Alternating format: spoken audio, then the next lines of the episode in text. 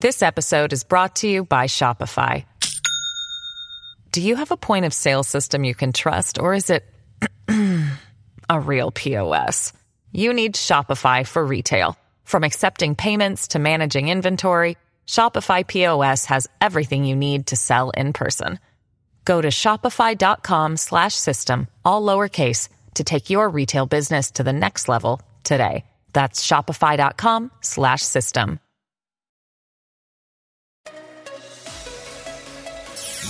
from the most powerful city in the world, a new generation of conservative talk. Fair, fresh, fun. It's the Guy Benson Show with Guy Benson.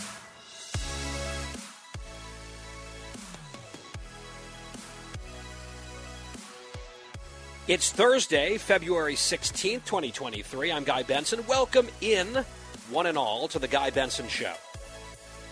I'm your host, Guy Benson. That's how the show works. I'm political editor at townhall.com, a Fox News contributor, and we hold down the fort on this fine program every weekday between 3 and 6 p.m. Eastern Time. And if you can't listen as we air live, we do recommend the podcast as an option. GuyBensonShow.com for all of it. GuyBensonShow.com. And for the podcast, in addition, there's FoxNewsPodcast.com or wherever you get your podcasts. It's free, it's on demand when the show is over every day. Follow us on social media at Guy Benson Show, Twitter and Instagram. My personal handle on those same platforms at Guy P. Benson. Lineup today as follows Charles Payne of Fox Business Network on all the latest economic data He's coming up about an hour from now. Nate Hochman, National Review. Interesting little stir at the New York Times. People on the left fighting with the New York Times, including within the New York Times. What's new? We'll give you details on that. Nate has all of it. And then Shannon Bream, anchor of Fox News Sunday. Looking forward to a conversation with her at the start of our final hour, the third hour. And she just did her show last week from the Super Bowl like the desk was in the end zone on the field. Absolutely awesome. We'll ask her about that. Plus, what's on tap, what's on deck for her show this coming weekend. So, much to get to here on this Thursday edition of the program. I want to start with some breaking news and a Fox News alert. President Biden, less than an hour ago, breaking his silence on the unidentified flying objects that have been shot down in recent days by the U.S. military we have tried to differentiate between the Chinese spy balloon, which we know what it was, and these other three items that were downed. And at least as of today, we still didn't know what they were. Some people have been wondering should the president speak? Should we hear from the commander in chief to give us an explanation of what has actually happened here, new information, etc.? Well, I guess the White House finally heard enough of those calls and decided to send Biden out there I mean, you can be the judge of whether or not he actually broke any serious news in a meaningful way, which was my concern all along, having him speak for the sake of the country hearing from him.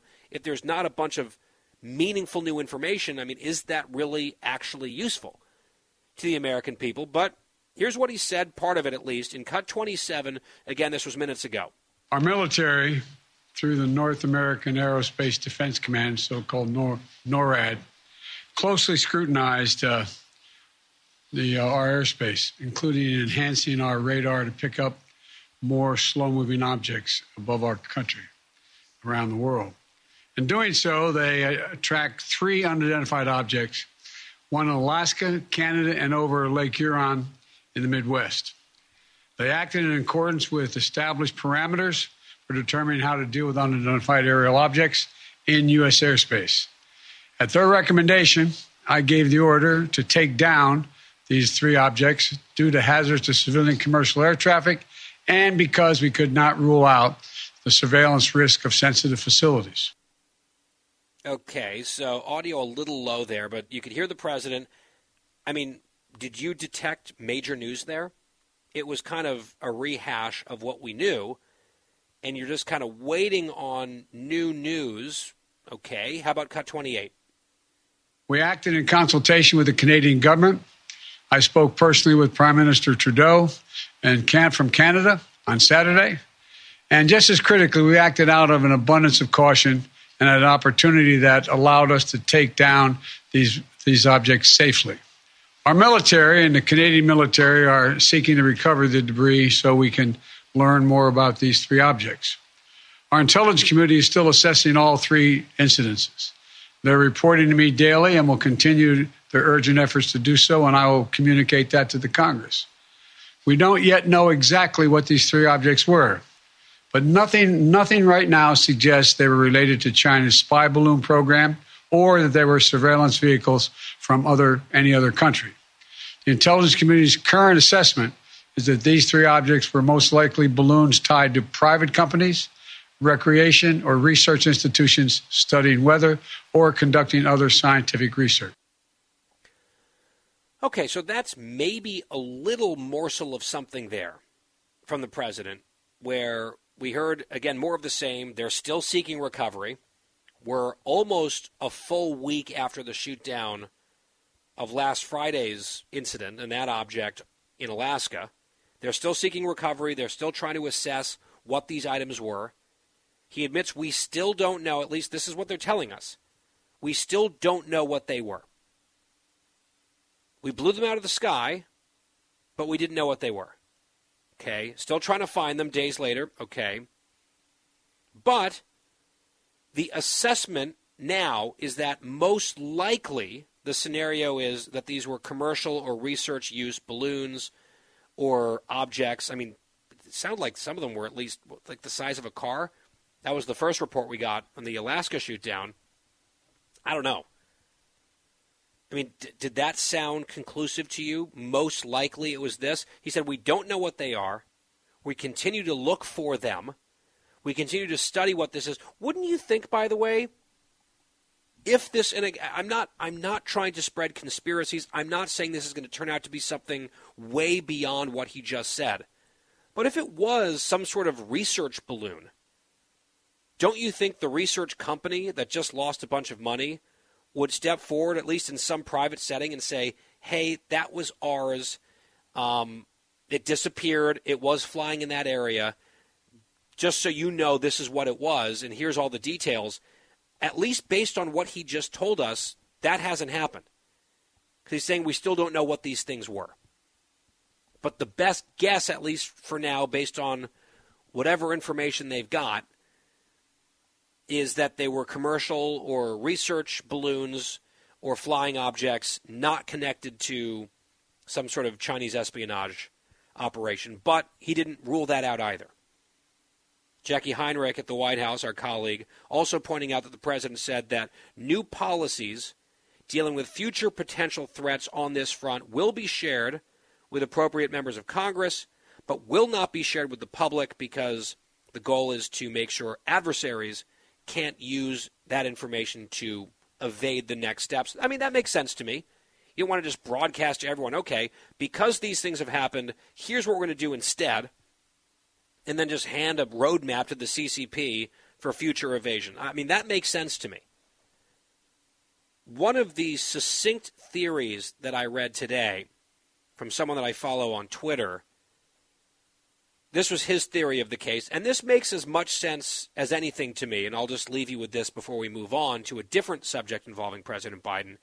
He said, It's weird that we shot nothing down for years, then four things in a week, and then nothing since. Basically, he writes, I think the administration was embarrassed by the China balloon debacle, eased filters in terms of, you know, uh, the, the filters of that we use to detect things that are flying above our airspace as a result started shooting benign things down because they were seeing more stuff because of the east filters, then realized it was an overreaction and are now paring back. I don't know if that is true, but that's, again, very plausible, at least in my mind. And I guess we got little tiny dribs and drabs of information from Biden, but no clear explanation. It was just more of an update.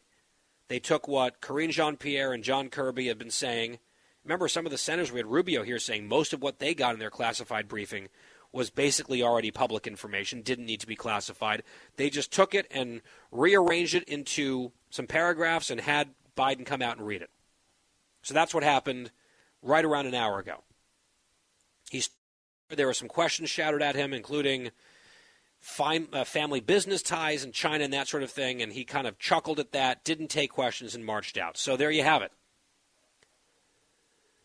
Now, I want to pivot to something else involving President Biden. It seems like the White House is still trying to get some mileage out of this idea that the Republicans want to cut Social Security and Medicare as part of the debt ceiling deal, which got a lot of heckling brewing at the State of the Union address. And then Biden, supposedly genius, in a genius move, said, okay, you agree with me. It's now all on the record. We're not doing this. Of course, he was lying about the Republican position in the debt ceiling and that whole negotiation. Then they objected to the lying. And then he made it seem like, or at least allies in the media made it seem like he tricked them into embracing his position, except on this particular front, he didn't trick them into anything. It, he, they were just stating their actual position as opposed to the cartoon position that he was trying to present to the American people dishonestly. But in that debate, he's pointing to, and we had Senator Rick Scott on this point a few days ago on the show, he was pointing to another proposal from Rick Scott, who got into some trouble before the midterms on taxes, potentially raising taxes on uh, low income people. And now this one, uh, this idea of sunsetting all these federal programs and requiring uh, reauthorization every X number of years. And the White House and Biden, you know, pouncing on that and saying this is the Republican position. Now, I think entitlement programs just mathematically must be reformed for future seniors. We've been kicking and kicking and kicking the can so recklessly for so long. But the sunset idea where you'd have to reauthorize, uh, reauthorize rather Social Security and Medicare all the time. They're treating it at the White House like it is a truly heinous, monstrous thing to suggest. However, I just want to point out that the best thing about Joe Biden being around for as long as he's been around is that he has basically had every position on every issue you can imagine, and then you can just pull up speeches and things that he has said and proposed in the past and you've got a pretty good chance of having evidence against whatever his current position might be for political reasons. So, lo and behold, The Hill reporting President Biden, as a first term senator in 1975, introduced a bill that would have limited budget authority for all federal programs to between four and six years, which experts say would have required new legislation to fund Medicare, Social Security, and other programs. The Biden measure bore striking resemblance to the plan Senator Rick Scott unveiled in 2022. Biden at the time argued that many federal programs were operating on autopilot and that wasn't a good way of doing business. And he said that we should revisit it every couple of years and decide if the programs are still working properly. It is almost indistinguishable.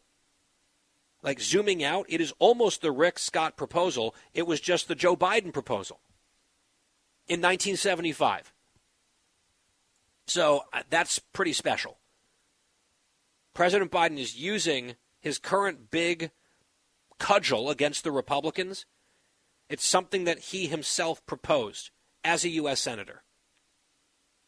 That's fun, at least to me. Now, that's 1975. That was 10 years even before I was born. What about 10 years after I was born? So 20 years later, mid 90s. I know we're told that any sort of change to Social Security or Medicare is an outrage and an attack on our seniors, and how could anyone think of such a thing? Well, here is United States Senator Joe Biden in 1995 talking about the many times he tried to freeze spending on those programs. Listen to Cut 24. When I argued that we should freeze federal spending, I meant Social Security as well. I meant Medicare and Medicaid. I meant veterans benefits. I meant every single solitary thing in the government. And I not only tried it once, I tried it twice, I tried it a third time, and I tried it a fourth time. four whole times he tried to freeze Social Security and Medicare. But trying to reform it for future seniors, well, how could the Republicans even talk about such a thing? There really is, like with, tw- this was sort of a cliche. With Trump, there was a tweet for everything. With Biden, there's a soundbite or a Senate speech or legislation for everything. It's amazing how true that is. Also, just listen to him talk in 95 versus today. I mean, it is, it is striking, the difference. Now, the White House has tried to distance Biden from his own positions, of course, saying, oh, that, that his sunsetting provision that he put forward in the 70s and then the spending freeze thing in the 90s, that that's that's not really relevant. The real issue is Republicans and Rick Scott and whatever. I don't think this was a helpful thing that Rick Scott did. I think Republicans have to be very smart about how they message this stuff, but it is helpful with all the demagoguery happening when Joe Biden himself has done exactly this stuff, like verbatim. Brian Riedl, who's a longtime budget wonk on Capitol Hill at Manhattan Institute, we have him here on the show a lot. He also points out if 1995 is too distant for you, back in 2011, Biden was the leader of the negotiations with Republicans on deficit reduction, part of a grand deal that they were talking about in 2011. And it included so many changes to Social Security and Medicare, Riedl reminds us, that Obama and the administration actually had to hit the brakes on what Biden was doing. Then Riedl snarks. Then Biden got elected president and turned into Elizabeth Warren.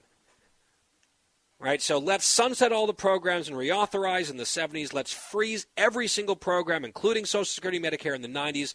Let's reform Social Security Medicare, make changes in a grand deal in 2011. And now we've got President Biden, and he wants, and his team wants to make it seem like all of those things never happened, were never said, out of sight, out of mind. The Republicans are the bad guys. And I just think, look, we have a virtual paper trail. We have sound bites, we have legislation, and just a walk down memory lane, a couple of flashbacks to bring to your attention as we think about some of the contours of the upcoming debt ceiling debate, and hopefully some debates about reigning in spending in the future. Although, uh, you know, my optimism there is is uh, relatively low at the moment. With Trump, there was always a tweet. With Biden, there's always a quote. We'll take a break. We'll come right back. It's the Guy Benson Show. Please stay tuned. Fresh conservative talk. Guy Benson Show. Wyndham Hotels and Resorts makes travel possible for all. Whether it's the long haulers looking for a great cup of coffee, a roomier rest for the on a whim road trippers, or a place to make summer memories with the whole family. No matter who you are, where you're going, or why, with 24 trusted brands to choose from like La Quinta, Days Inn, and Super 8, your Wyndham is waiting. Get the lowest price at wyndhamhotels.com. Restrictions apply. Visit website for more details.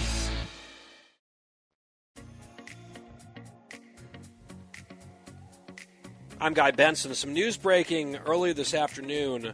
The office of Senator John Fetterman, the uh, newly elected senator from Pennsylvania, a Democrat, announcing that the senator has checked himself into Walter Reed for treatment of clinical depression.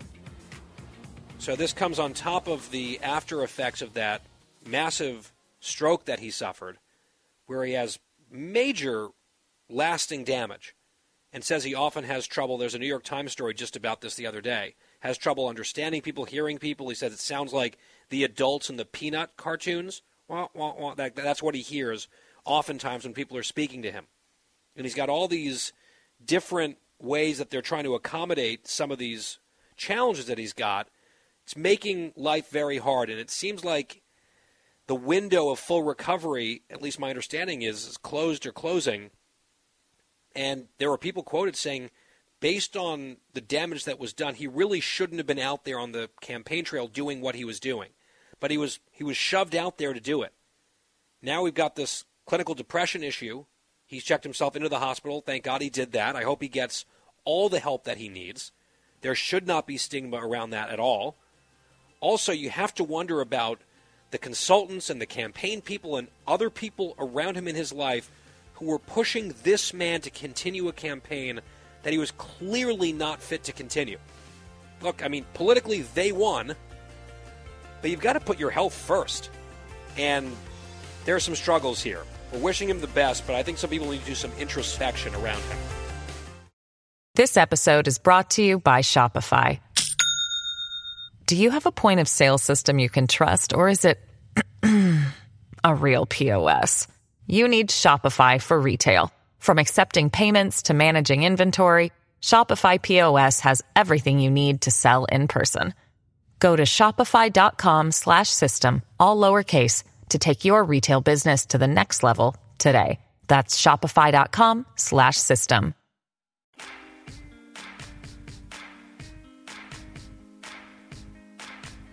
Back on the Guy Benson Show, GuyBensonShow.com, our website. Podcast is always free. A little Shania on the live broadcast. Man, I feel like a woman.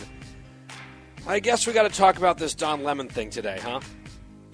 They've got this new CNN morning show that my understanding is is not doing terribly well. Put it nicely.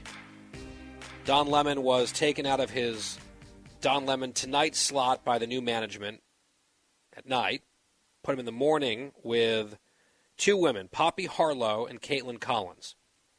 And I guess some of the trade publications and gossip columns are reporting that not only are things not really clicking in terms of ratings, just on set, it's been awkward and there's been some tension among the hosts, and there have been some strange on air exchanges where it seems like Don is kind of bullying some of the ladies, and there's just been some drama around this show.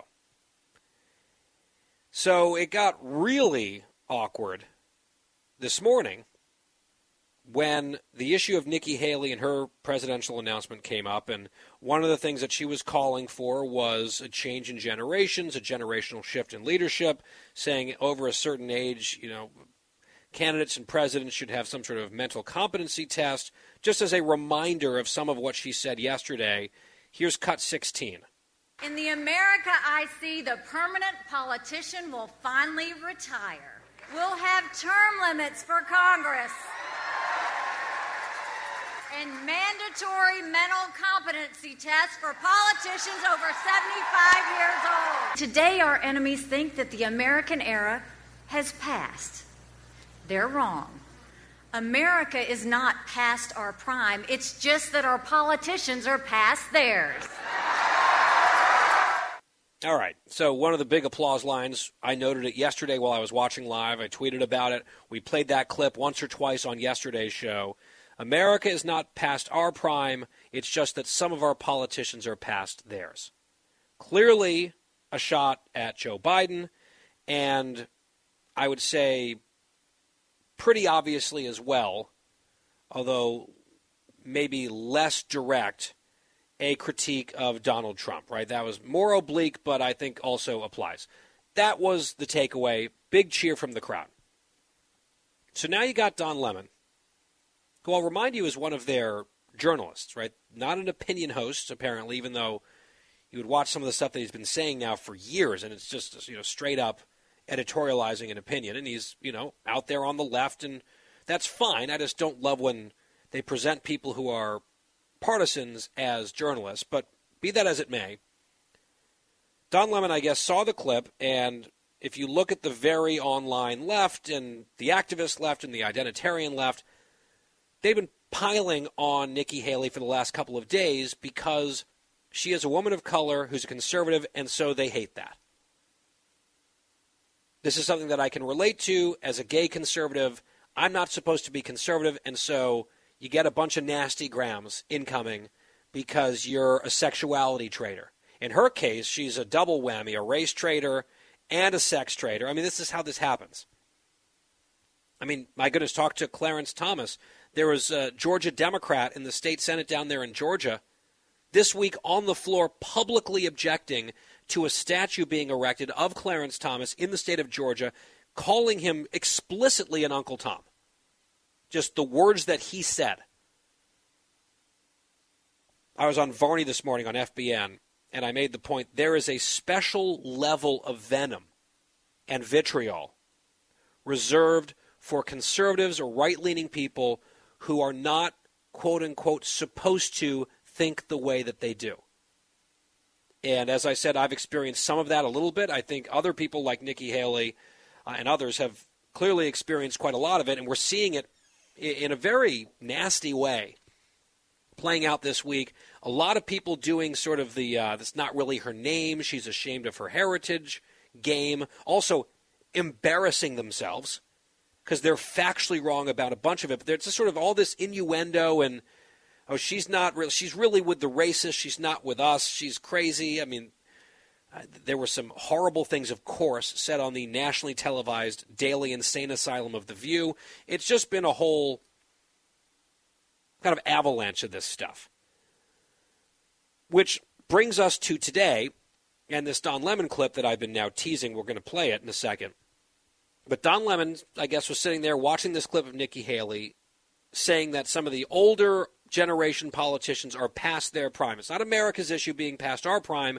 It's some of these old politicians being past theirs. Let's pass the torch. That's the message, right? And Don Lemon's brain thinks, you know what? She's past her prime. Let's Google, I'm going to Wikipedia how old that Nikki Haley is. And I'm going to figure out a way to say that she's over the hill to make her like, uh, look like a hypocrite. That is what Don Lemon, I guess, decided would be a good idea. Then he formulated the talking point, had done a tiny bit of research about it, it seems, and then said, Yes, I'm going to go ahead and say these things on national television. Seated in between his two female co hosts, uh, it, it is astounding that he made a series of choices that led to cut 17, but he did.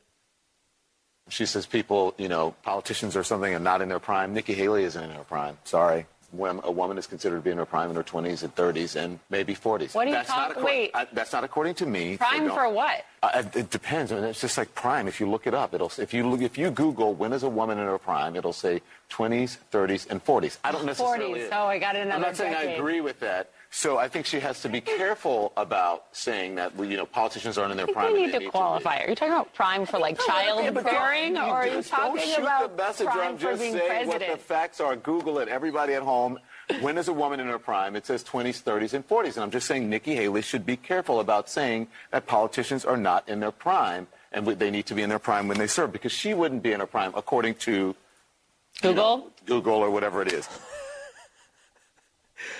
Just the the reaction from Poppy and Kaitlan, the facial expressions, the interjections, uh, priceless. Now, far be it from me to question whether Don Lemon is an expert on women. Let's put it that way. But I will mansplain a little bit about how imbecilic this is. And he's put out a quasi apology. He's walked it back. I'll read that to you here in a second. But he's just like, yeah, let me get on the uh, the Google machine. I want to dunk on a female conservative who I hate. She's saying basically that the 80 year old president is past his prime. So let me let me see if the Google machine will give me a reason to say Nikki Haley, who's in her early 50s, is past her prime. Oh, I, I guess someone said here that women in their 20s and 30s, maybe their 40s, maybe. That's the prime. I mean, not not early 50s. Don't shoot the messenger. He says just it's the facts. Google it. Like this is like the trust the science on you know ladies from Don Lemon. And the women flanking him are like, what? Like prime for what? Like child childbearing years? What exactly is the argument here? That because some Google response maybe about like fertility is 20s and 30s, Nikki Haley is past her prime to be a political leader? What? Now, many people made a ton of responses to this, and it's hard to quite know where to begin. People are pointing out how many women have accomplished massive things in the prime of their career, the things that they are most prominent or famous for well after the age of 50. One example being Margaret Thatcher coming to power as prime minister in her mid 50s, and then, of course, being a massive force in global politics and, of course, in UK politics for more than a decade from that point forward. She was, what, prime minister for 11 years or something? I think it was 11 or 12. I guess she started as PM after her prime, according to Dr. Lemon. He knows about the ladies. Don't shoot the messenger, it's the facts. Google it, man. Then there's the minor point that Don Lemon is in his mid 50s. Nikki Haley is several years younger than Don Lemon. Would Don Lemon say that Don Lemon is past his prime? I'm not saying that like he's out of prime time because we know that's already happened to him. I'm saying his prime. Would he say that as a as a broadcaster, as a wage earner, as someone contributing to the national conversation, however he views himself? A husband, does he consider himself in his mid 50s past his prime? Obviously not. He's reportedly very salty that he's out of prime time. He's like, oh, they're sticking me with these two women in the morning. Ugh. He's mad about that. He feels like he should be have his own show in better TV real estate in his own mind. So clearly, Don doesn't think he's past his prime. But that's different because he's a man. I am not being, by the way, uncharitable here. I know sometimes people can say something and it comes out wrong. I'm sure he would like to have this one back, although he was really doubling down on it in the clip that you heard. This is explicitly his argument. Early 50s is past prime if you're a woman and you're Nikki Haley. By the way, I wonder if Kamala Harris is off somewhere, the vice president, watching that clip from one of her fanboys, Don. She's in her late 50s. She's older than Don. I mean, was she nervously laughing, grabbing some Sharpies and making Venn diagrams on how she feels about what was said? I mean, you can say all sorts of things about Kamala Harris and her effectiveness as a politician and her instincts as a leader and all of that. The idea that, oh, no, she's way past her prime because she's a woman. Also, I am willing to bet $10,000 that Don Lemon voted for Hillary Clinton. Right? By his own definition here, which I guess is a two second Google result that he decided was, you know, the official factual science. Dr. Lemon, he voted for someone who was way past her prime, you would think, at the time with Hillary Clinton. What was she in her late 60s? At the time that when she, when she last ran for president, I believe. And it's it's like there are multiple levels of sexism here. Because I know a lot of women talk about how there's a sense that women more than men age out of age out of being sexy or attractive. He wasn't even making that point. I, by the way, Nikki Haley I think is beautiful. It's irrelevant. What he was making the point is, oh no, she is like over the hill past her prime to be a political leader because she's what like 51 or something. Unlike Don Lemon, who I think is 56, who's very much in his prime if you ask him. But the difference is, I mean, he's a man. He's a man and an expert on the prime of women's lives, which Nikki Haley is past, very much unlike him. Ooh. Choices were made. Choices were made by Don. Even just listening to it again, I had seen the clip earlier. First, I read the quote. I was like, did he really? And I watched the clip. I'm like, oh man, who boy, he did the faces on these women sitting right next to him. Think about all the women 50 plus that this guy interacts with and works with every day. He didn't even think about any of that stuff. It did not occur to him how incredibly insulting this was and wrong because the number one priority was bad conservative must attack Let's make her look like a hypocrite. And if that means insulting basically half the population, you know, it was coming from a good place. I'm surprised this isn't the way that he's apologizing. It came from a good place in my heart, which was to attack a woman of color who's a conservative and ought not to be. I wasn't talking about all the good past the prime women. Sorry, older ladies, including women younger than I am. I was talking about just her. I was trying to insult her, not all of you guys. I'm on the team. So Lemon early this afternoon put out uh, a little statement on the Twitter. So here's here's Dr. Dr. Lemon, OBGYN. The reference I made to a woman's prime this morning was inartful and irrelevant, as colleagues and loved ones have pointed out, and I regret it. A woman's age doesn't define her either personally or professionally. I have countless women in my life who prove that every day. Okay. I wonder if he did one of those like AI statement generators for this one. I regret it is the closest thing he comes to apologizing to any number of people who might be offended by what he said, but specifically to the woman that he meant to insult. And of course, there was not an apology to Nikki Haley because I'm not sure he can bring himself to do that. Now, if this gets bad enough for him, I, I think we'll probably see uh, a, an even more significant prostration of himself. We might have to see something on the air tomorrow morning. That could be interesting. Maybe people might tune in for once to see what he might have to say on this. To backtrack. You know who's thrilled, by the way? Nikki Haley. Nikki Haley's digital team, Nikki Haley's fundraisers. It's like an in kind contribution from CNN, quote unquote, anchor Don Lemon with just like a 10 out of 10 sexist comment directed squarely at her that has now pissed off a ton of people across the spectrum. If I didn't know better, and we all do, you'd think he might have been a plant for Nikki. Not the case.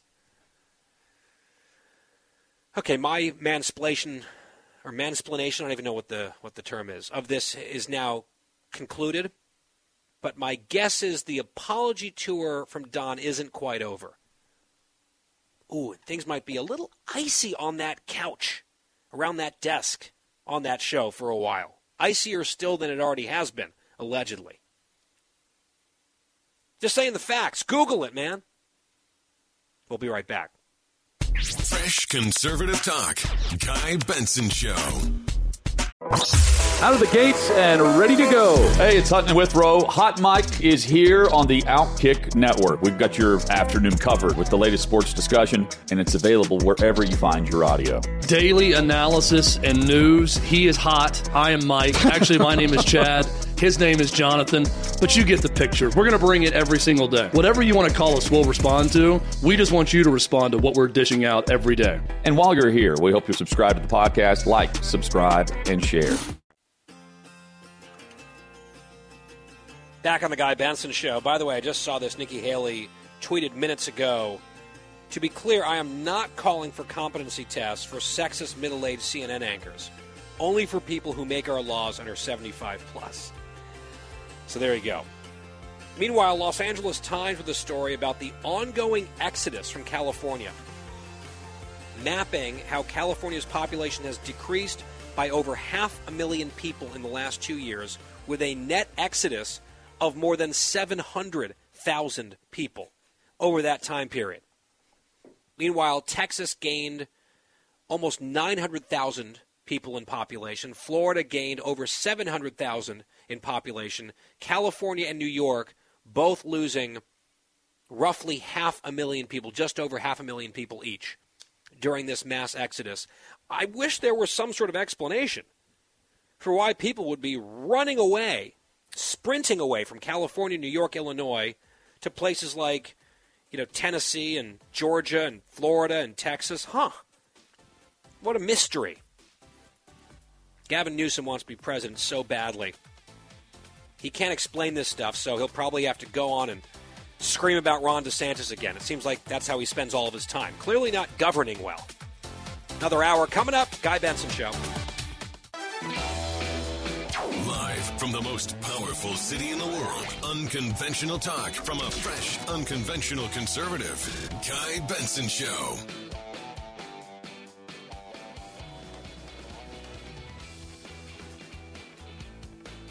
It's a new hour on the Guy Benson Show. Thank you very much for tuning in.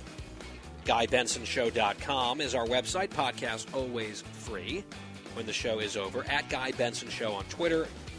Also on Instagram, you can follow us there for some bonus content. Fox News alert as we begin this middle of three hours. The Dow really taking a hit today, closing down 431 points ending the day at 33,696.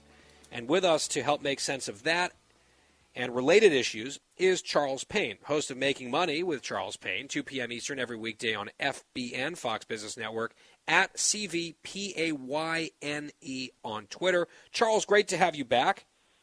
It's great to be back, guy. Thank you. You bet. So let's just start with this. I know that the CPI numbers just came out uh, earlier in the week, and people were going to be putting those under the microscope.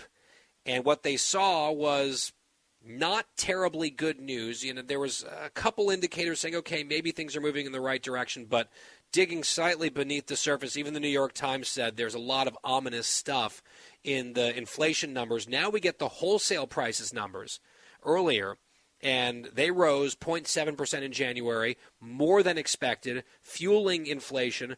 And that seems to be one of the themes this week. Things worse than the experts were anticipating Put some of this into perspective, these numbers that we're learning about over the last couple days. Well, to your point, uh, inflation came down fractionally. I mean, just you know, uh, by the by the smallest of margins, and the growth of inflation came down by the smallest of margins, and still uh, at 6.4 percent year over year. That's still the hottest, uh, you know, number before September of 2021. So the bottom line is that, and I mean, going, and that's before 40 years. So this is still, we're still in that realm where most, I would say half the people, at least listening in the audience, have never even experienced this kind of inflation before. This is a phenomenon that we kind of written off because we've gone for decades without it. And so it has to be a very special set of circumstances to even spark something like that. Now the question is, how do we get rid of it? Because even at the rate it's coming down, it's not fast enough. It's just, it's simply not fast enough to help uh, the average household out there, uh, which may uh, put going into into President Biden's uh, administration uh, in, in 2021. Households were sitting on the best conditions ever with respect to disposable income after they paid their bills. Corporations were sitting on the most money ever they layered onto that a couple of trillion dollars extra. You know, they took vote buying to a different level. Before it was a chicken in every pot. Now it's just like, hey, you know what? Uh, go out and, and buy yourself, uh, go on a shopping spree. And we're, the ramifications of that are still making its way through. And so you had households, particularly in the lower end of the economic spectrum, who had what they called excess cash or excess savings. That's, for the most part, gone for the bottom 50% of household incomes. Uh, and now they're dealing with real wages that are down. They've been negative year over year now, 22 months. So all of that is squeezing everyone. In the meantime, you got the Federal Reserve, whose job oh, it by the way, Biden Biden keeps out. saying the opposite, right? Like Biden comes out and says, "Oh, you know, wages are up." He keeps not telling the truth about that. Well, you know, the here's a beautiful thing about a politician, right? They get to tout what we call nominal numbers, uh, and the American public gets to feel inflation adjusted numbers, the real deal. So yes, uh, if you if every week you went to the supermarket with two hundred dollars and you came out with four bags, uh, that was your daily routine. If I gave you three hundred dollars but you came out with three bags, I can brag that I gave you 300 bucks. You got a raise with me, and you will come out of the store and say, "Yeah, but how come I'm getting less with it?" so right. that's the dynamics that we're sitting at right now because you know he is he helped to spark uh, uh, what's what is now you know has been a runaway inflation, a wage price spiral because again you pay people not to work, uh, and, and then you you've got this scramble, this mad scramble uh, and, and it's it's tough. We're this we're in a vice grip between those two things: uh, the, the inflation that won't go away, and the recession that is promised by the Federal Reserve. So I want to get to the recession worries here in just a second. But last point on inflation, with the wholesale prices coming out again hotter than expected. When you look at CPI, core CPI it was worse than expected. You look at some of the key areas where people actually spend money regularly, where they actually feel it in their wallet, and, and it, you can't really hide it. Those were worse in some respects than they had been. Uh, you know, month to month up. It's it's still scary out there, and it seems like this is going to take a while to resolve and to unwind this whole thing. I know we saw the State of the Union. There was this bragging, you know, look at what we've done. Uh, there seemed to be a lot of high fiving about how, okay, the soft landing is coming. Look how great the economy is. There are some weird things here, Charles, because, you know, we're talking about the inflation numbers, bad. You look at some of the economic outlook indicators that are very worrisome, but then retail sales last month rebounded dramatically in a good way. The the jobs number last month was huge. So you can look at certain stats and say, "Wow, look at this this economy that's uh, not just recovering; it's doing very well."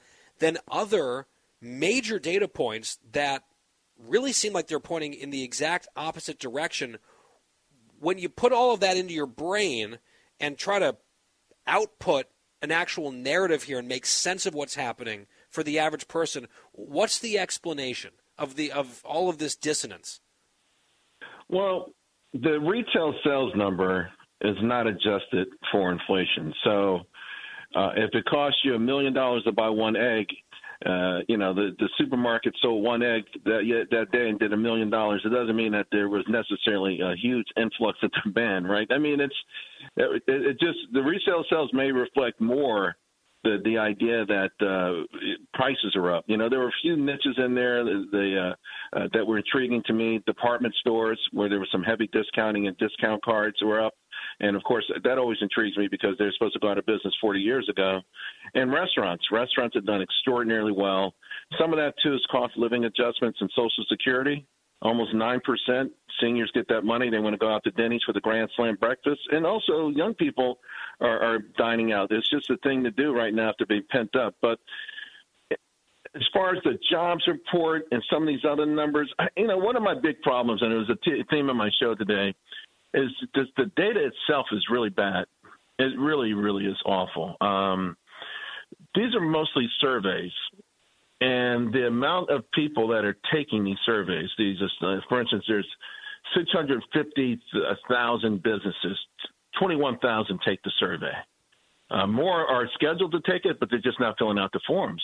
Only 30% of the, of the, uh, the, the companies that have agreed to be part of the the job openings, only 30% of them are filling out the forms anymore. Is that Same unusual? That Is that report. low? It, oh, it's very low. It has come down so much. Even the job support, uh, I think in September it was under 50% of the companies that were supposed to fill out the survey, because it's all voluntary, voluntary, did only less than 50% filled it out. So we're talking about small data sizes to begin with, being ex- even smaller because people aren't filling these things out. So it's, you know, what I think is a better gauge of this is what I've seen with savings rates, for instance. So our savings rates plummeted to in last September to 2.3 percent, the second lowest in history. All of a sudden, we're at 3.4 percent by December. I think American households are bracing for something. Credit cards, uh, we finished the year at nine, $930 billion outstanding credit card debt. Again, a record, and we were up like 20% in the last quarter. It just went crazy. The last credit card rate we, we got came in far less than expected. So, you know, the, government data is one thing.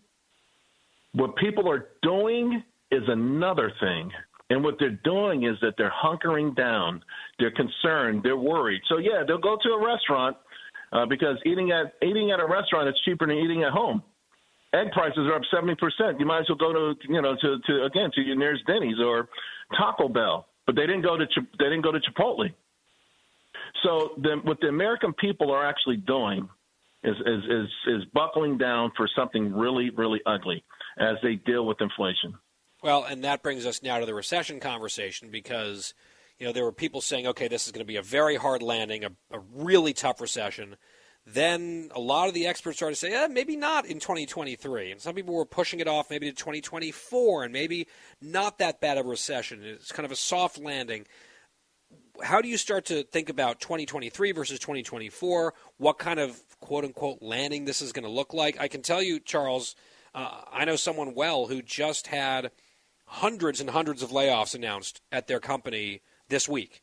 And it was sort of like, you know, bracing for impact. Am I going to get that email?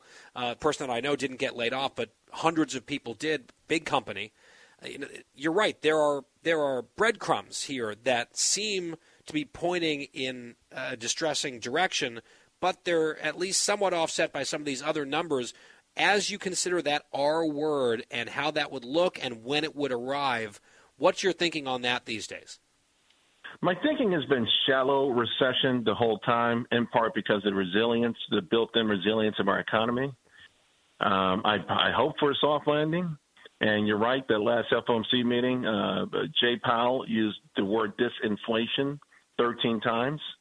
The, at the December meeting, he used it zero times. He's acknowledging that the economy is that inflation is coming down, uh, which means maybe the Federal Reserve won't do be as aggressive as they can be in wrecking this economy.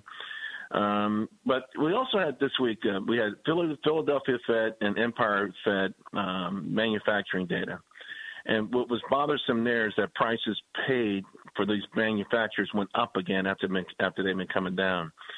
So it's it's just really the, the direction we're going in. I'm thinking the best we can hope for would be a shallow recession. We can call it a soft landing, but a shallow recession and it's all going to probably be predicated on how far the Federal Reserve goes because we're naturally falling, we're, we're naturally coming down.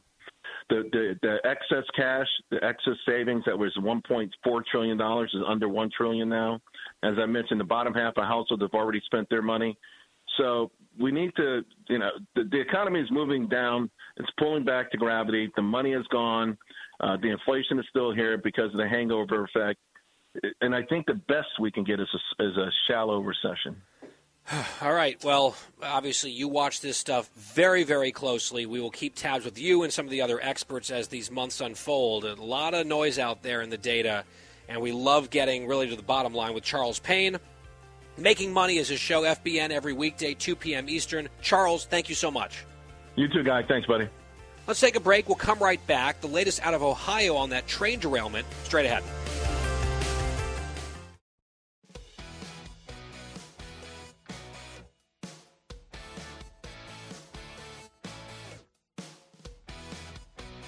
I'm Guy Benson. We're back. Yesterday, we briefly spoke about the train derailment in Ohio. I'd call it East Palestine. It's East Palestine, Ohio.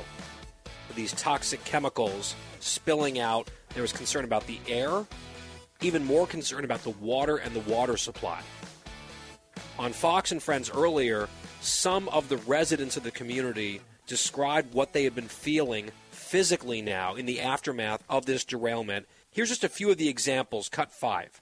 Are you experiencing any symptoms? A little lightheaded, and my lips did get all tingly yesterday when we went to clean up the house. It smells terrible up around the house, and there is black residue on the pictures, surface stuff. I hit a cloud of something down in there that it put me in. I went to the hospital that was worried about me having a. I've been so stressed out. They they put me on an EKG thinking I'm going to have a freaking heart attack because of my stress being so high. I want to know what I sucked in. And then another resident talked about going home and throwing up within 10 minutes of being inside the house, the air being bad. As I mentioned, there's the water concern as well. And local officials are trying to get their arms around this, saying things are improving.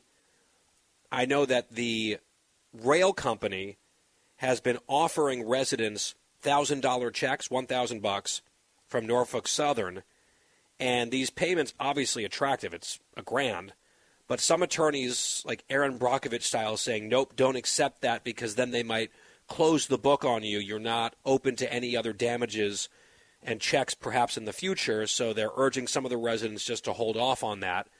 There was a town hall meeting about this last night. And notably, the rail company didn't show up, and there was no one from the federal government, is my understanding, from the administration who was there. One of the residents asked pretty angrily, Where is the transportation secretary? And the mayor of the town said something I think very interesting, cut 13 in response.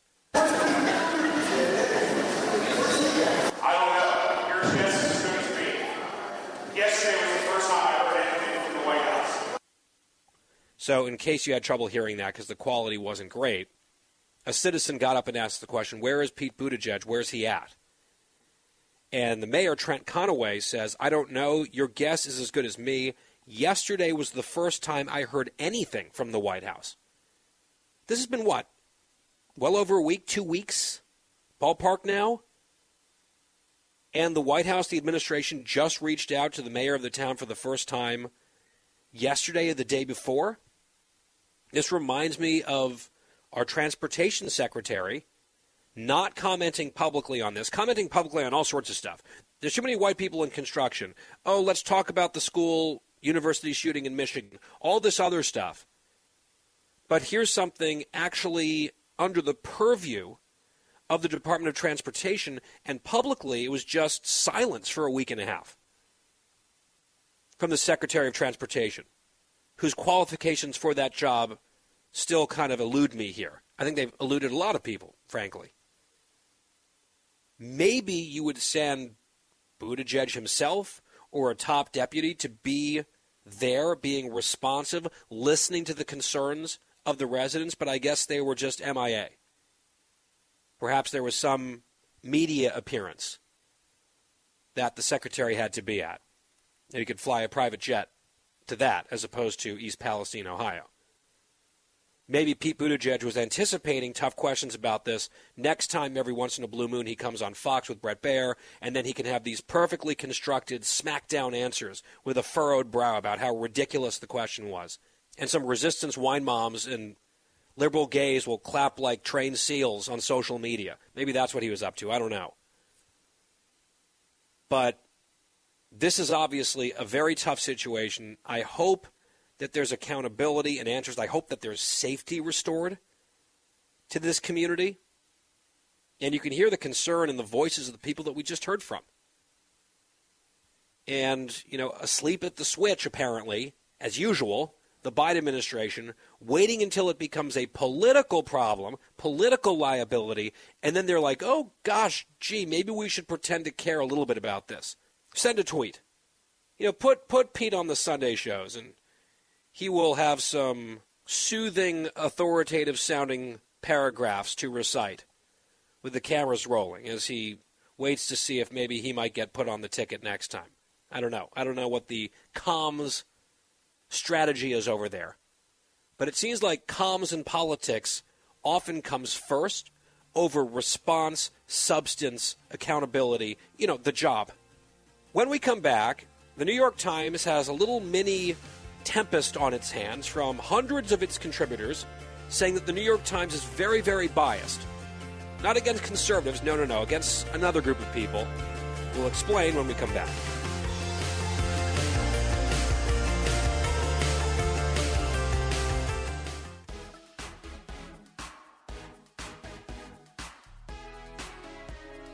Talking about the issues you care about. Guy Benson just past the halfway point on the Guy Benson Show, Thursday edition. Thank you for tuning in. GuyBensonShow.com. It's our website. Podcast is free on demand when the show is over. With us now, Nate Hochman, ISI Fellow at National Review. Nate, good to have you back here. Hey, thanks for having me, guys. Good to be back. Yeah, you bet. So I saw you had a piece up at National Review about this little mini journalistic insurrection at the New York Times with a few hundred contributors publishing an open letter condemning the New York Times. These are contributors to the Times, condemning the paper for what they say is editorial bias. I think a lot of conservatives in the audience are probably nodding. Okay, yes, there's a lot of editorial bias at the New York Times. Uh, maybe not quite this way. What was the complaint? Right. So the allegation in this open letter yesterday, which I think has more than 200 signatories of New York Times contributors now is that the New York Times has a right wing editorial bias against transgender people, which not just for conservatives, but for anyone living in the reality based community sounds insane. If you actually look at the New York Times coverage of transgender issues, it is a pretty standard progressive line. But what these activist writers are upset about is essentially that there have actually been a few here and there relatively balanced reported pieces and opinion pieces you know, explaining the other side of the position in the debate over the transgender movement, which, by the way, is often something that the majority of Americans believe. So anything that is at all letting in a dissenting position at all for these activist writers is construed as having an editorial bias against the transgender movement, which again is absurd, but it has clearly caught on in some progressive circles, and now they're trying to take the New York Times to the cleaner for it. Yeah, and it seems to me like a lot of these people, and they might consider themselves journalists, they are activists, and what they are angry about is that the New York Times is not in complete lockstep left wing ideological activism mode in terms of every single word that is published on transgender related issues in that newspaper. And I mean, it's it's sort of a breathtaking thing to watch, but I think this is what the left does. They they bully, they attack, and they are especially good and effective at it when it comes to people who generally agree with them, people within the tribe, working the refs, basically shaming any semblance of journalistic integrity or intellectual honesty or intellectual curiosity. And I feel like they might not be able to really move the needle with you or a National Review or something like that. But with the New York Times, they're like, hey, these are our people. The Times has shown itself to be rather weak before, and you know having these meltdowns in the newsroom. So why not take a shot at it and, and basically try to bully and bombard them into becoming more openly, aggressively activist. Exactly. To be clear, this is a debate between people who are more liberal than 80% of Americans and people who are more liberal than 95% of Americans. It's Right. already a debate within progressive circles. But look, what this uproar is about, in essence, is that these activist journalists see newspapers like the New York Times as theirs. They think it belongs to them. Right. And conservatives aren't supposed to get a hearing because the point ultimately in their mind isn't reporting or journalism, it's political activism. And that means that any effort to give a fair hearing to conservatives is an unacceptable concession and looks like bias to them. It's not actually about bias or balance. If you look at New York Times coverage of the transgender issue for five seconds, you don't have to be conservative to reach this conclusion, just a sane person, you'll realize that it's biased very much towards the left, like most left wing newspapers. But it's not actually about bias, it's about power and control of the mm-hmm. narrative. And letting in any dissenting voices or critics threatens that mission. Did you happen to see the piece written at the Free Press last week, or yeah, uh, last week or earlier this week, by the woman who worked for years at the pediatric gender clinic in St. Louis?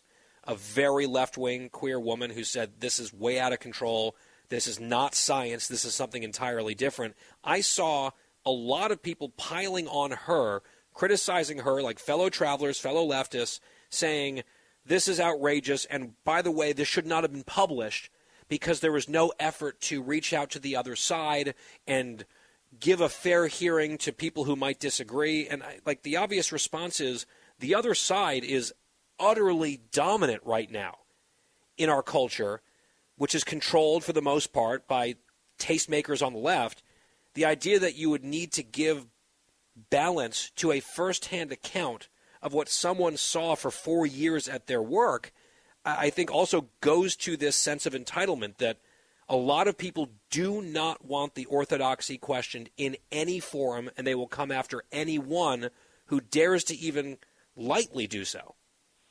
Right. And in the case of this uh, former caseworker at the Missouri Youth Transgender Clinic, for all intents and purposes, she is on the other side. I mean, I, if I remember correctly, in the opening paragraphs of that free press piece, she said uh, that she was married to a transgender man. And she described herself as to the left of Bernie Sanders politically. right. So we are not talking about a frothing at the mouth right wing culture warrior here.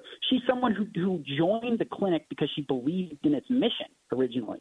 The amount of sort of horrific things that she must have had to be able to see to sway her from that position and to actually motivate her to speak out against her own side it's it's overwhelming. You don't just Right. have a political transformation like that from being that kind of ideologue overnight. And what she describes seeing, and there's no reason at all, no incentive structure motivation to think that she's being dishonest, is truly horrific, right? I mean, whatever you want to say about the larger debate over the transgender movement, what she was describing in this youth clinic was abusive. You had uh, very mentally ill, very vulnerable children coming in who had no business being put on these drugs, getting pumped full of these drugs uh, as, a, as a first response, and uh, total uh, dishonesty and, and a lack of responsibility, a lack of care from the doctors when a lot of them went on to be injured by those drugs. That was the account that she was describing.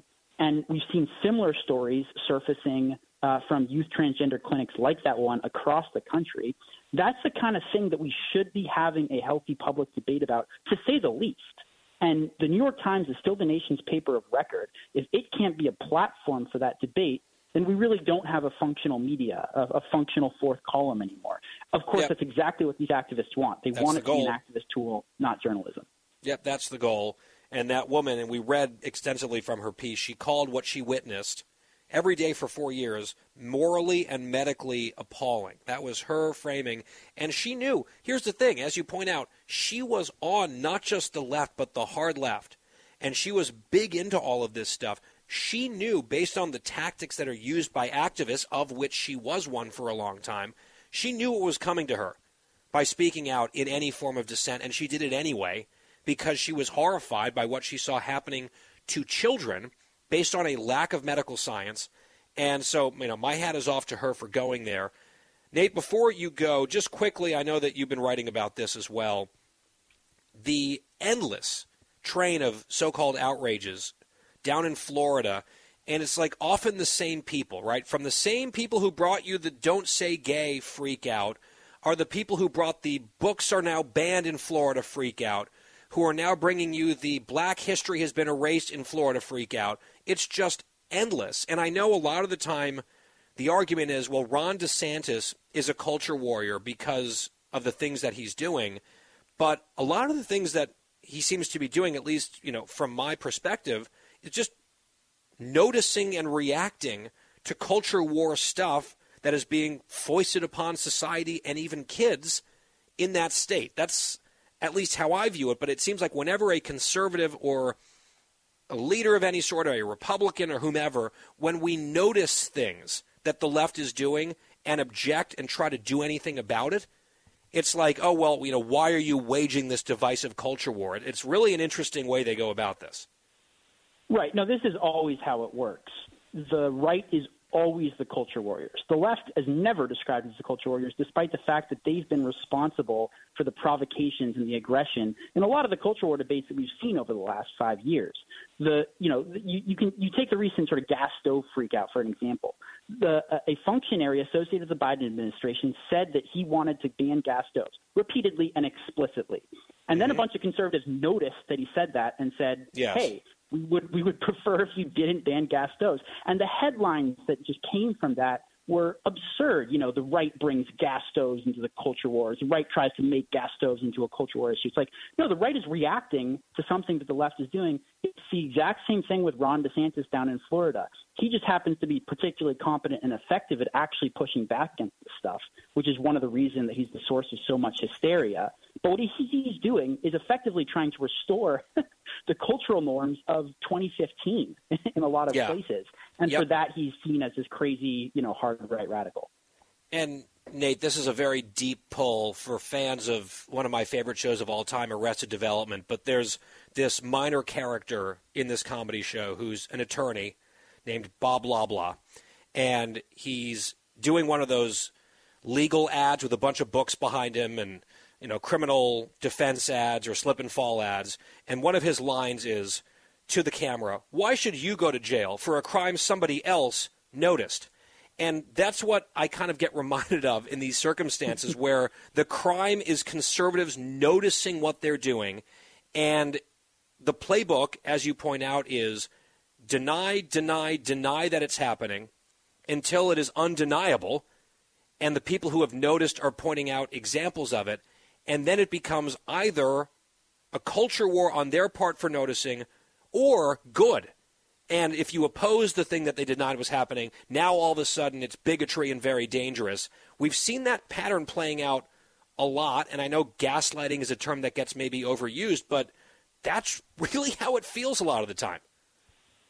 Right. The phrase that I've heard some other conservatives use, which I think is perfect, is that's not happening and it's good that it is. Which is Right. generally the, the sort of narrative that unfolds. You see it with gas stoves, where it was crazy to suggest that they were going to be banned, and then you had this massive, you know, flow of junk science write-ups about how actually we do need to ban gas stoves. You see it with critical race theory, where you're simultaneously hearing that it's a right wing conspiracy theory that CRT is in public schools, and also full throated defenses of CRT as something that should be in public schools. Uh, you know, there's the, the two things logically are intellectually inconsistent, but that's not the point again, because the media sources that are pushing these narratives are about activism. They're about achieving ideological goals. They're not about a fair portrayal of any set of issues. And obviously, with this New York Times letter that we just saw, that was a very candid, honest expression of what these journalists and writers think the New York Times is supposed to be all about. Yep, very revealing. Nate Hochman at National Review, our guest. Thanks for stopping by. We always appreciate it. Talk soon. Thanks, guy. Appreciate it. We will step aside. We'll take this quick break. We'll be right back right after this. Guy Benson will be right back.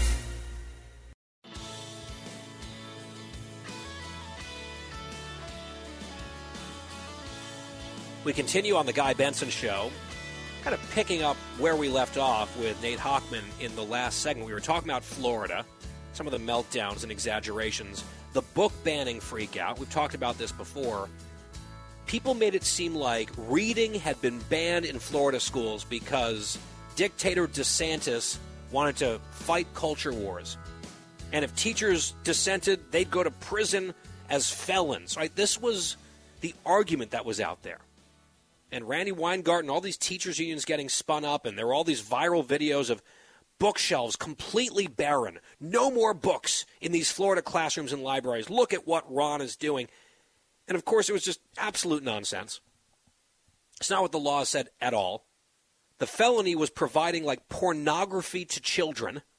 That's it. And what happened was a lot of these leftists in schools who hate DeSantis and they're trying to do everything they can to hurt him, damage him politically, they decided to preemptively ban books themselves. They're like, oh, okay, let's completely misunderstand the law, engage in this frantic performance, and let's throw a bunch of books out of classrooms and say that he's requiring us to do it, even though that's just not even close to the truth. DeSantis actually wondered aloud yesterday did the teachers' unions put out marching orders hey, take books away, film and photograph the empty shelves, and turn it into propaganda. I, I wouldn't be surprised. It seemed like this was something that was being done deliberately in some sort of organized way. The truth is that it was about clearly age appropriate, sexually explicit stuff not being in school libraries or school classrooms for like little kids.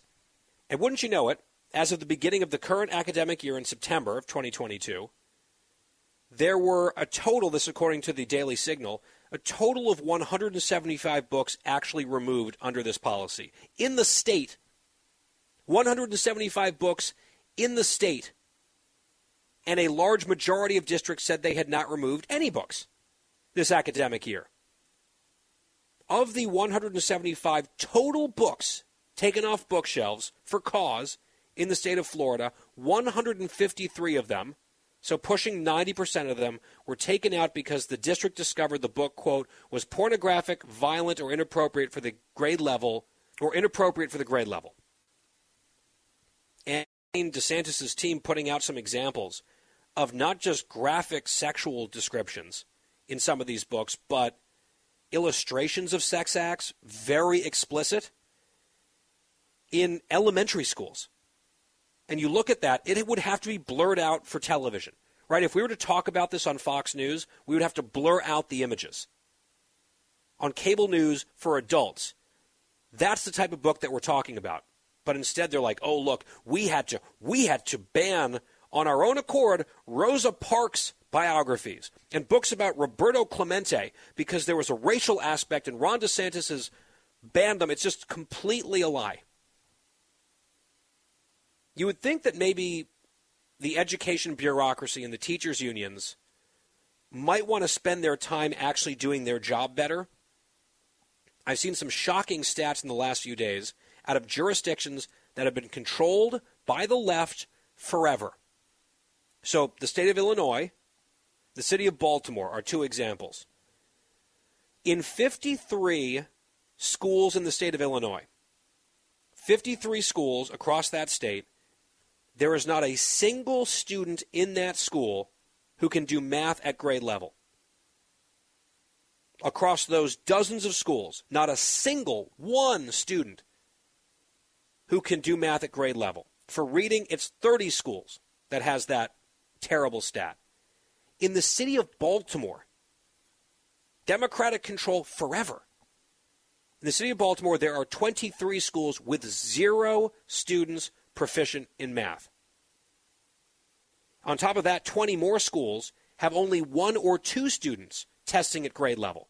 So that's what, close to 50 schools in the city of Baltimore where there are zero, one, or two total students who can do math and reading at grade level. But the real enemy here, apparently, is Ron DeSantis and the school choice movement for a starving funds from public schools. Because there's been trillions of dollars spent in COVID, slush funds, and all this money flying around. School choice is about helping kids escape from failing rackets like this. That's why I think it's a civil rights issue. And they'll dress it up and they'll distract every way they possibly can from the failures. And if they were doing their job and doing it well and teaching kids effectively, they wouldn't be terrified of competition. That's the reality of it. Final hour of the Guy Benson Show coming up next. Shannon Bream, anchor of Fox News Sunday, is here. Looking forward to that chat next.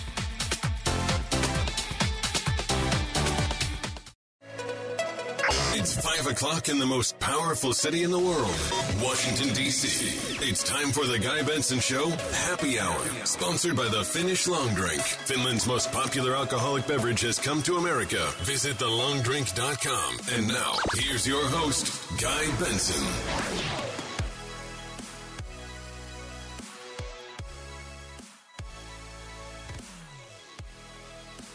It's the happy hour on the Guy Benson Show. Thank you very much for being here. GuyBensonShow.com. That's our website. Podcast is free when the show is over. That's on demand. No charge every day. GuyBensonShow.com, FoxNewsPodcast.com, or wherever you get your podcasts. Follow us on social media at Guy Benson Show, Twitter and Instagram. You can follow me on those same platforms. Personally, at Guy P. Benson. This hour is sponsored by the Finnish Long Drink. Refreshing and delicious. It is alcoholic, so it's 21 plus only. Please always drink responsibly. TheLongDrink.com is their website. You can see where they're sold near you. You can also order online. TheLongDrink.com. Joining me now, Shannon Bream, Chief Legal Correspondent at Fox News, anchor of Fox News Sunday. Check your local listings. Also, host of the hit podcast Livin' the Bream, best selling author. Her latest book is The Love Stories of the Bible Speak biblical lessons on romance, friendship, and faith coming out next month. And Shannon, it's always good to have you back. It is my treat. Thanks for having me, Guy. Now, Shannon, I just had an idea, just a brainstorm. I want to run it past you. Feel free to take it or leave it as you will. But for the next book in the series of the of the Bible books that you're writing, perhaps you could do the 50 plus past their prime women of the Bible speak. What do you think? Hey, and the thing is, there'd actually be a lot of good stories. Think Right, about Sarah? She didn't have a baby until she was 90. Exactly, right? That- examples. that's chapter one right there. It's like, it just came to mind. the show. I don't know where it came to me from today, but I thought I would offer that to you, uh, and I'll just take a small, small chunk of whatever royalties uh, that you are able to reap from that book moving forward. All right, Shannon. So a big week in politics, sort of a bunch of disjointed stories out there, including the president today finally breaking his silence on these UFOs that have been downed by the U.S. military. I mean, I guess there was maybe a little bit of news in that statement, but in terms of an explicit, concrete explanation of what's happened, illuminating a lot of new facts, I'm not really sure that's what we got. Yeah, and it kind of mirrors to me the briefings that different members of Congress have gotten. You know, you have senators coming out saying, we actually learned almost nothing new, or something that the general public doesn't already know. So is it a matter of the administration doesn't know, we're trying to be careful with the information we have? I don't know, but yeah, we did not have any breaking headlines. It didn't feel like out of that uh, comment from the president. Yep, and that was part of my concern because we had Bret Baier here on the show yesterday, and we were talking about one of the panel segments that we had done on Special Report early in the week, and already the drumbeat had started about maybe the president should speak. We've got to hear from the president, and I had said then, I'm definitely happy to hear from the president on this. I just want it to be worthwhile. I don't want to hear him come out and say things that we already know, slightly repackaged. I want actual information, tangible new information. Otherwise, it will feel like just them getting worried about the politics and the optics and not actually informing us of things. And it's kind of how it played out on this Thursday. I know the president's getting ready to go over to Europe to mark the anniversary of the Russian invasion, and I guess this was at least a placeholder for now. I'm not really sure how much it accomplished. Speaking of Biden, Shannon, with the reelection bid potentially looming, rumors are that it's going to happen. They're going to announce it. President Biden's 80. We heard from a Republican getting into the presidential race this week about, you know, the sort of the stale old names and politicians being past their prime and mental acuity tests for presidents or presidential candidates over the age of 75. Well, Biden is clearly above that age. He's undergoing a physical exam, which is, I guess, common practice this week. I just wonder with the steady stream now of stories about his age and private worries about Democrats and the polling that doesn't show that a lot of Democrats are thrilled about him running again, but they also kind of feel cornered and don't know where they would go otherwise. It's just kind of an interesting moment, as fascinating as the Republican race already is and certainly will become. What's happening on the other side with the incumbent president, I think, is a very interesting story with little glimpses now playing out in certain media pieces that indicate there's some trouble in paradise over there, but they're not really sure what to do about it. Yeah, and one of the headlines today was about, you know, why these elite inside Democrats are now suddenly kind of running to the president's side. And the subheadline on the article was they don't want Kamala Harris to match up with President Trump and President Trump to be reelected. I mean, that was basically the gist of the whole headline that they don't know what their backup plan is. They don't know who's next on the bench that they could call up and feel confident about. So they've got worries. Yeah. The Republican that I referenced a moment ago, Nikki Haley, former governor, former ambassador, uh, she is now Republican number two in the contest ahead of 2024. President Trump was first out of the gate months ago. Now Nikki Haley. You know, there are names out there where you could easily come up with potentially 20 names that have been at least rumored to run. Josh Kraushaar tells us he thinks the number is going to be below a dozen. I gave him the over under of 12. He said definitely under, which I hope he's right. I don't know about that. But Haley had previously said she wouldn't run if Trump was running. He is running. She's running anyway. And even though there's been a bit of a bumpy road in terms of some of the statements put out on social media and that sort of thing from the Trump camp, so far it's been not that hostile of a reception from Trump to Haley. What do you make of that? And what did you think of the speech yesterday, the rollout? Well, listen, I mean, she's got some interesting things. I think she's got a compelling personal story. She does have the youth. If the argument's going to be it's time for the next generation in the GOP, um, she's going to have to do a better job differentiating herself from Trump. And she says, you know, I'm not kicking to the side. I'm only kicking forward. It's about getting rid of President Biden as our president for a second term. I'm not going to go after people inside the tent. But you and I both know the GOP primary is going to get heated. I mean, she's going to get a nickname. He's going to come at her more forcefully than saying, oh, she followed her heart instead of her honor, was deciding to run against me after she said she wouldn't. I think it's going to get a lot uglier than that. And she's going to have to listen, she's a fighter, and I think that she'll be she'll welcome that. I don't think she wants to start the fight, but once it does, I think she'll engage.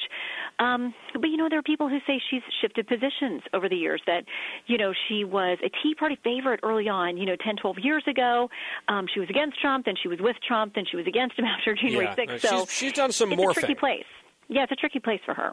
Yeah, and, and she's got to figure out how to address that because there's this sense that she's kind of been a bit of a shapeshifter based on where she thinks the party's headed and the political winds are blowing, and then sort of like, oops, well, here's a little about face. I think it's fair to question that stuff and for her to have to respond to it. There is also a whole, um, a, a huge amount, I would say, of unfair attack being thrown her way upon her entrance into this race, often by the identity fixated left.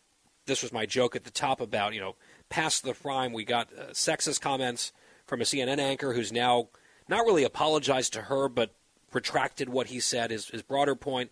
A lot of these people coming out saying that she's not really using her name because she's ashamed of her heritage and that sort of thing, even though the name that she goes by is her given birth certificate middle name. I saw someone who is attacking her for this herself uses her middle name as her first name. There's like no self awareness. We saw this on The View a few months ago. This is this sort of seedy, ugly underbelly of the identitarian progressive left. And I feel like when you are the type of person who is not supposed to be a conservative, according to their rules, uh, the the nastiest, sharpest knives come out. And I actually wonder if the backlash and if some of that ugliness is actually helpful to her. Like I wonder if she should send Don Lemon some flowers for almost certainly raising her some money and playing right into some of the narratives that she wants to launch the campaign with. Yeah, I mean, it, it brings her high profile headlines. If you go to her Twitter feed right now, it is all about Don Lemon. She's retweeting other people who are going after Don Lemon. She's retweeting people who say, hey, Wikipedia him, Google him. He's five years older than she is. Is he past his prime?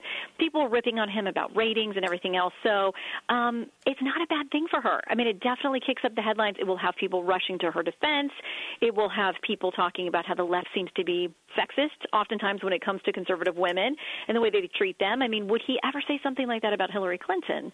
No. And if and if you know a Fox anchor said something like that about Hillary Clinton, he would be the first one to be reporting on it. So, you know, it provides a lot of ammunition for her, Yep. um, and and to like sort of sort of a rallying cry for her. Now, Shannon, I actually have no idea how old you are. You are certainly nowhere near past your prime. I'm you are the newly minted, fairly newly minted Fox News Sunday anchor. The show's been doing great. The ratings have been up, especially among young people. I say all this because I have to ask you about the experience that you had last weekend hosting your show. Because, I mean, what an epic setting for a Sunday news show, not in Washington, D.C., not right next to the corridors of power, but with a backdrop that, what, 113 million Americans would be looking at just a few hours later.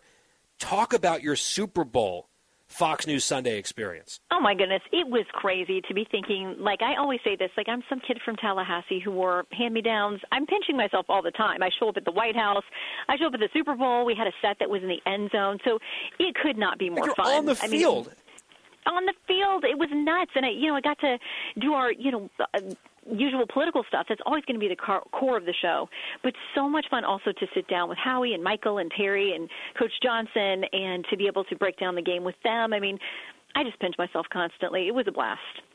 How did that all come together? Obviously, it was a Fox Super Bowl, and I was trying to figure out. You know, I'm very blessed and humbled occasionally, usually maybe once a month or so, to come on and do the Fox News Sunday panel. I was like, how do I sign up for that one? Right. Because with all due respect to the DC bureau, love it, love the studio, but I was like, I, there was some jealousy. I'll admit it. you know, of the field was a little bit cooler. I, I'll give you that. um, so we'll just we'll go ahead and listen. If we get to do this again in two years, I will put you at the top of the list. How about that? Oh, uh, can we please flag this, clip this, send it to everyone who will listen? I, this needs to be on the record. As Shannon is a woman of her word, so let's just like make sure that we have this one two years from now. It would, it would be awesome. I've never been to a Super Bowl. Now, did you stay for the game and, and take all of that in as well, or was did, and you know what? I, I will say um, neither my team nor Sheldon's was anywhere sniffing near the the Super Bowl, so we were trying to stay neutral, What are your um, which I think is imp- impossible. I grew up a Dolphins fan, Okay. so no danger of them getting to the Super Bowl this year. And Shell grew up a uh, Steelers fan, so they didn't love the Eagles, you know. But when I got there, my seats were right next to the one and only Harris Faulkner, who was head to toe Chiefs gear. Yes. So so excited to be there. So I was like, we got to cheer with Harris. Then you were able to cheer for the winning team because you were following Exactly. Harris's so lead? And, Harris, we were on the right side of the whole thing. and my husband is looking around like we're surrounded, sitting in Eagles territory. He's like, I'd like to get out of here, you know, without getting into a scuffle. yeah, so in, in one piece. let's let's try to keep the team advocacy to, you know, an acceptable level. But honestly, everybody was so kind and so excited to be there. Like I didn't see any shenanigans. It was a lot of fun. What is it like to watch the halftime show extravaganza from the stadium? Because watching at home, which is all I've ever done of these halftime shows, they have every single camera angle planned out to the second. And you get this incredible set of visuals. Whereas I'd imagine it's really, really different watching it in person. What was that like, just based on your experience? I mean, we it was electric. I mean, these floating looking platforms that they had, I could not believe Rihanna was going as high as she did. I don't know if it looked as scary on TV as it was in person, but I was like, there is no way. You know, and from the audience, we're trying to say, I'm like, is she pregnant? I think on TV, maybe you got a better look at her. Um, and we were trying to figure that out. So, you know, we're breaking down everything. I was, I was convinced that the people in the puffer costumes, like those were coming off. Like there's something bedazzled, some other outfit underneath there. So, um, you know, people said it was not going to be a super surprising show. I think she stuck to her hits, and the baby was probably the surprise. Yes, that was a surprise guest. By the way, I just had a brainstorm while you were talking about this. Maybe if you're going to do Fox News Sunday from the Super Bowl two years from now, with yours truly as one of the panelists, it's a it's a solemn vow that we heard here moments ago. I wonder if you could maybe add to the political analysis just for that show a telestrator. Like you could break down oh. Some presidential speech or something right after the State of the Union and like you know do the telestrator thing. I think that could be fun. I do too. I mean, we can map out this person blocked here, passed this resolution there. You know, we could Right, do a whole exactly. DC thing. But I thought you were going to volunteer to do the halftime show, which, I mean, I'm all for that No. too. No, no, no. There's no talent that America needs to see on that stage from yours truly involving music or dancing or anything like that. So I will I will shy away from that. I will help you with the telestrator breakdown like here's Congresswoman Sheila Jackson Lee cutting off one of her colleagues to make sure she's right there on the aisle to shake the president's hand as she has for the last X number of State of the Union addresses. You can see this person boom like that's what I'm talking about. little John Madden action. All right, Shannon Bream, before we let you go, this weekend, I know a lot of things are in flux. The news has been quite busy these last couple of days. What is in the hopper for Fox News Sunday in a couple days from now? Well, we have some guests. I don't know if we've 1,000% announced them publicly yet, but I can tell you we're going to have a heavy foreign policy focus. You're going to hear from someone from the White House. General Jack Keane has confirmed publicly with us, too. We're going to talk about the balloon, about China, about Ukraine as we hit this one year anniversary. I think Yep. there's another um, headline making name that you will see as part of our show this weekend, too. And um, our panel, and we're really going to dig deep on foreign policy because I think there's so much as the president. Um, you know, we've got Munich going on, the vice president there, and, and so many um, fronts that I think they have a lot to explain about what the Biden foreign policy is and where we go from here. Okay, so some heavy hitters yet unnamed showing up this weekend on Fox News Sunday. Check your local listings on your local Fox station in the morning. The show replays later on during the day on Fox News Channel. The anchor, of course, is our friend, our guest, Shannon Bream, chief legal correspondent at Fox News and plus anchor of the show that we've been talking about. Check out the podcast, Livin' the Bream. Best-selling author, the latest book coming out. It's March the 28th, so a little over a month from now. The love stories of the Bible speak. Biblical lessons on romance, friendship, and faith. Shannon, we'll have to have you back to talk about the book when it's out. But in the meantime, have a great weekend. Have a great show. We will talk to you very soon. See you soon, my friend. Our friend Shannon Bream. On The Guy Benson Show, we'll be back right after this. The Guy Benson Show. More next.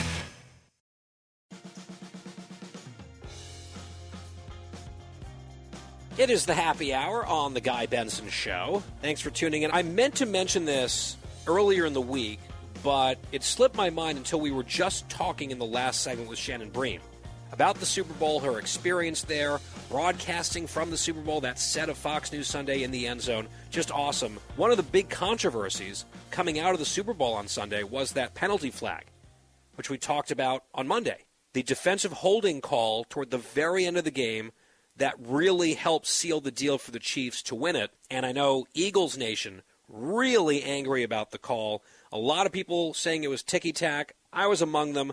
I think the, the ball was over his head. It didn't seem like that egregious of a hold. But, you know, you could see a little bit of a tug. I think it'll be debated for a while whether or not the flag should have come down. However, I was very surprised to see that after the game, the Eagles defender who drew the flag, the offender, James Bradberry, was asked about it and he admitted to holding. Right? I think this takes maybe some of the sting out of the argument from the Eagles fans when the actual Eagles players like, "Yeah, I did it." Here was his quote. He said, "It was holding. I tugged his jersey. I was hoping they would let it slide." Whoa. And I know some people were saying, "Well, he had to say that because he didn't want to get fined." For criticizing the officials. No, he didn't have to say that. He could have just said no comment. I'm not going to comment about it. He could have avoided the fine without endorsing the call, but he copped to it. He said, "Yep, I did some holding, and I was hoping I'd get away with it." I mean, I, that's significant to me. If you're a Chiefs fan, you're probably printing that out and just handing it to every Eagles fan who complains for the next year. Good for him, by the way. A little honesty there. Admission against interest, I think they call that in the law. So Wanted to draw that to your attention. We'll break. We'll come right back. Happy hour on The Guy Benson Show.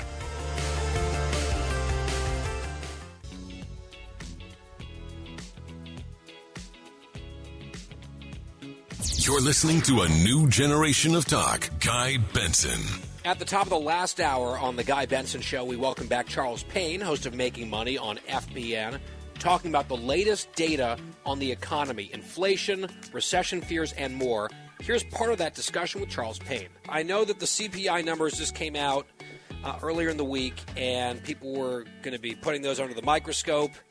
And what they saw was not terribly good news. You know, there was a couple indicators saying, okay, maybe things are moving in the right direction, but digging slightly beneath the surface, even the New York Times said there's a lot of ominous stuff in the inflation numbers. Now we get the wholesale prices numbers earlier, and they rose 0.7% in January, more than expected, fueling inflation.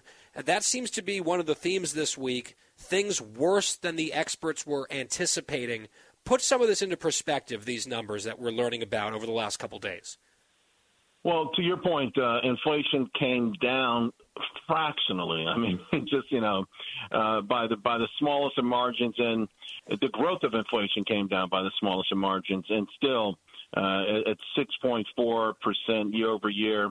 That's still the hottest, uh, you know, number before September of 2021. So the bottom line is that, and I mean, going, and that's before 40 years. So this is still, we're still in that realm where most, I would say half the people, at least listening in the audience, have never even experienced this kind of inflation before. This is a phenomenon that we kind of written off because we've gone four decades without it. And so it has to be a very special set of circumstances to even spark something like that. Now the question is, how do we get rid of it? Because even at the rate it's coming down, it's not fast enough. It's just, it's simply not fast enough to help uh, the average household out there, uh, which may uh, put going into into President Biden's uh, administration uh, in, in 2021.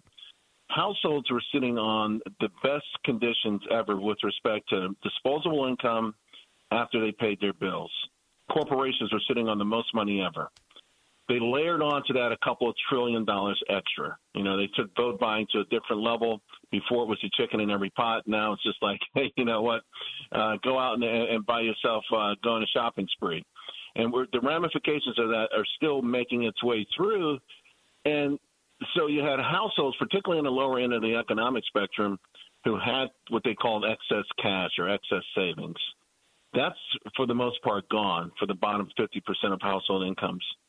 Uh, and now they're dealing with real wages that are down. They've been negative year over year now, 22 months.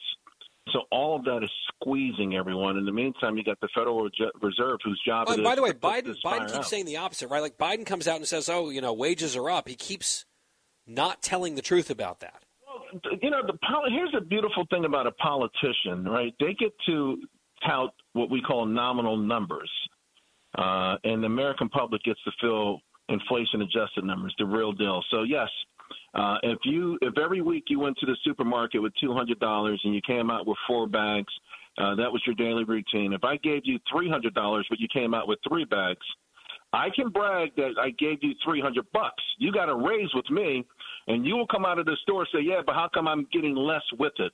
so right. that's the dynamics that we're sitting at right now because you know he is he helped to spark uh, what's what is now you know has been a runaway inflation, a wage price spiral because again you pay people not to work, uh, and, and then you you've got this scramble, this mad scramble.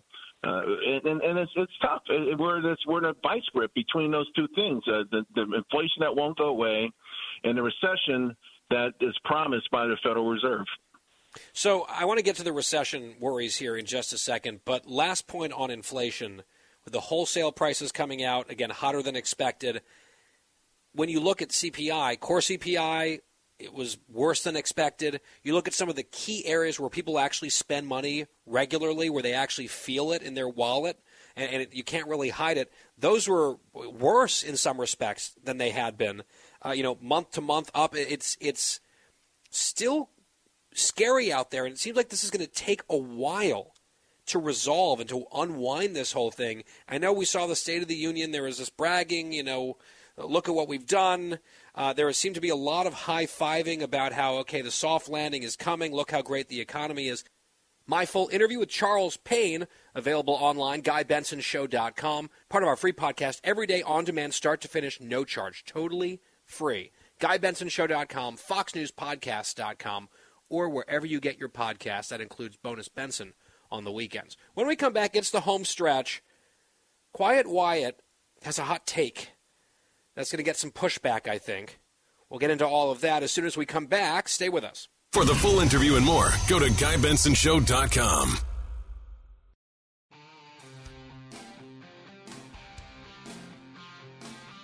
Home stretch. Guy Benson show on this Thursday.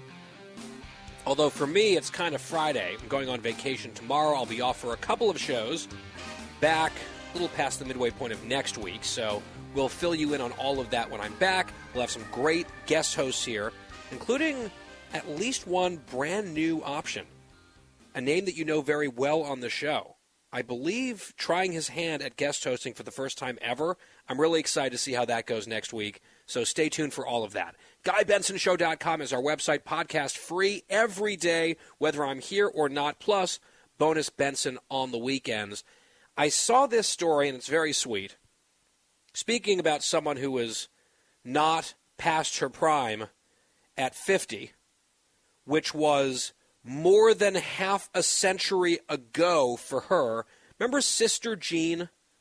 If you're a college sports fan at all, couple of years back there was that magical run all the way to the Final Four, if I'm not mistaken, for Loyola Chicago, small school on the north side of Chicago. And their biggest super fan, Sister Jean, a nun at Loyola, was at all of the games wearing that Rambler red and gold and she was almost like their good luck charm. She is now 103. Bless her soul. At 103, she is publishing her very first book, a memoir about faith and basketball. Just awesome. So I hope that does well. Get those royalties, Sister Jean. That's awesome.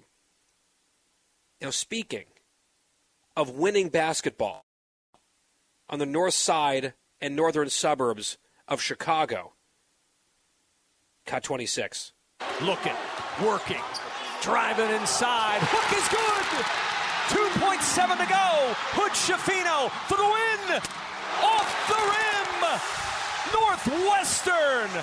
Ooh, boo, booey. With two seconds left, beating the Indiana Hoosiers for my Northwestern Wildcats last night at Welsh Ryan Arena. Kind of a scary game. Cats had a huge first half and then almost gave it away in the second half, but no. Point guard, number zero, Boo Buie would have none of it.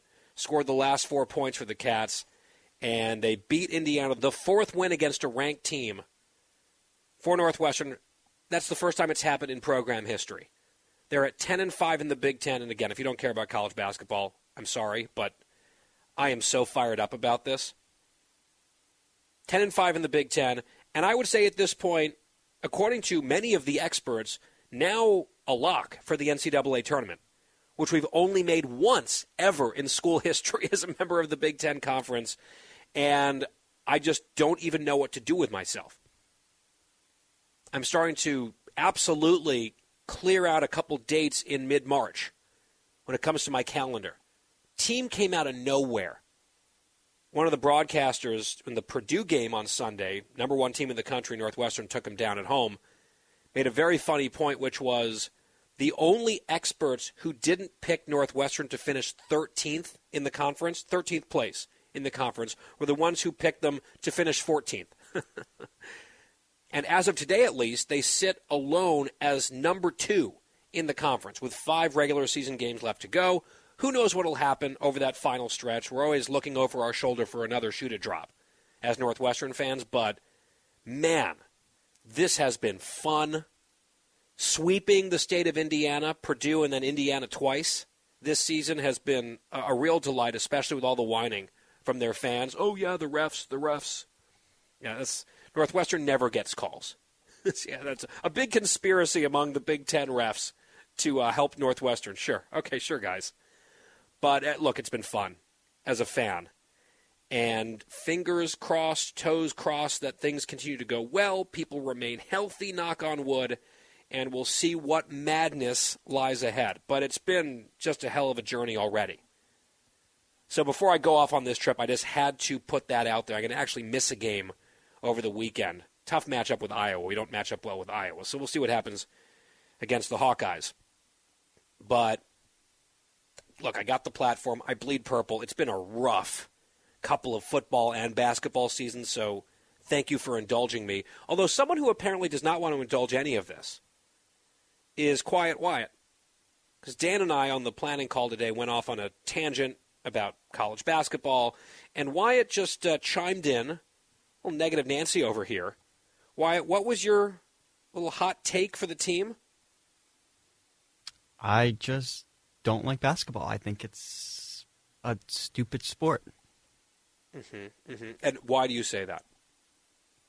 I don't know. I just think out of all the sports there are to play and be a part of, I just think that that basketball is kind of boring and it's kind of like, you know, I'm not going to say basketball players are not talented because they are, but I think it gets to a point where it's like you got a small court and you have these players that go back and forth, back and forth, back and forth, and they just keep scoring baskets, scoring baskets, and it's kind of like who could get to the higher number first. But it's like I don't know. It just it doesn't seem as exciting as maybe some other games or other other uh, sports out there. Wow.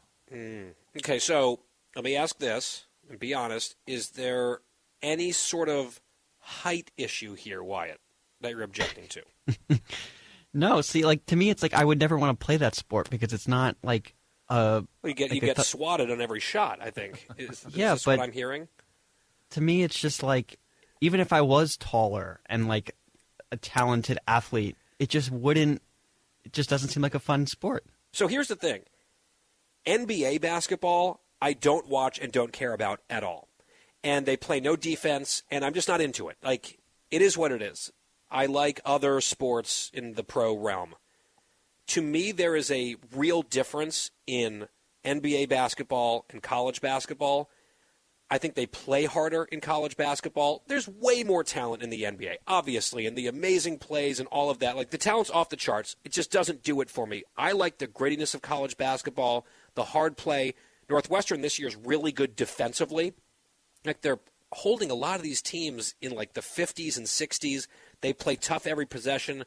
I like that. I also like, and this comes to my question, the atmosphere of college hoops especially in some of these like old buildings or you know, smaller buildings where it's just like loud and intense and you've got the pep band going and sometimes it gets so noisy you can't really hear yourself think and it's just an incredible environment have you ever wyatt attended a big time college basketball game where the crowd was really amped up have you had that experience no and i never intend to Okay, wow. So I just think that you might have a different opinion if you lived through that experience even once. Like I remember I had a friend come and visit me when I was living in Chicago. I was out of school by that point, and Northwestern was having, by our standards, a decent year. Not an NCAA tournament year because we almost never have that, uh, but it was they were competitive, and we had a ranked team in. I think it actually might have been Purdue, and she is not a sports fan at all. She doesn't care, but she was visiting me. We had a game. I took her to the game with my friends, and it was a packed arena, back and forth, fun environment, loud. We pulled the upset. And at the end, and she got really into it, yelling and screaming in ways that I was not expecting from her. At the end of the game, she's just like, I need to rest. She's like, I am exhausted. I feel like I've just gone through a marathon of something. She was like, I cannot believe how fun that was. I think you should just maybe experience it and see if you might dislike the magic of college basketball less than you would think. I, am just putting that out there.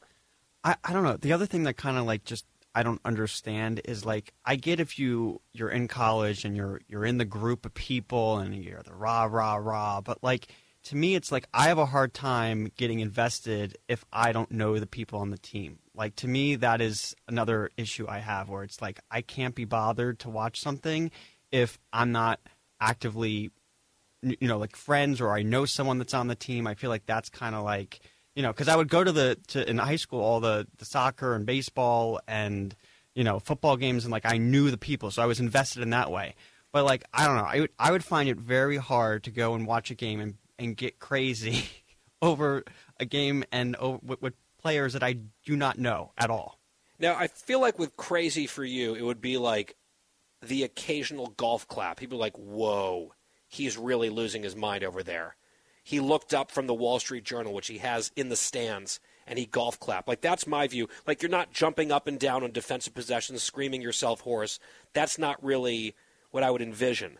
But that is what I would envision, of course, from our resident massive sports fan, Christine, uh, who, of course, knows sports, loves sports, uh, spends all of her time blogging and tweeting about sports, right, Christine? So I wonder what you think about uh, some of these comments from Quiet Wyatt. Frankly, these hateful comments about basketball, calling it stupid.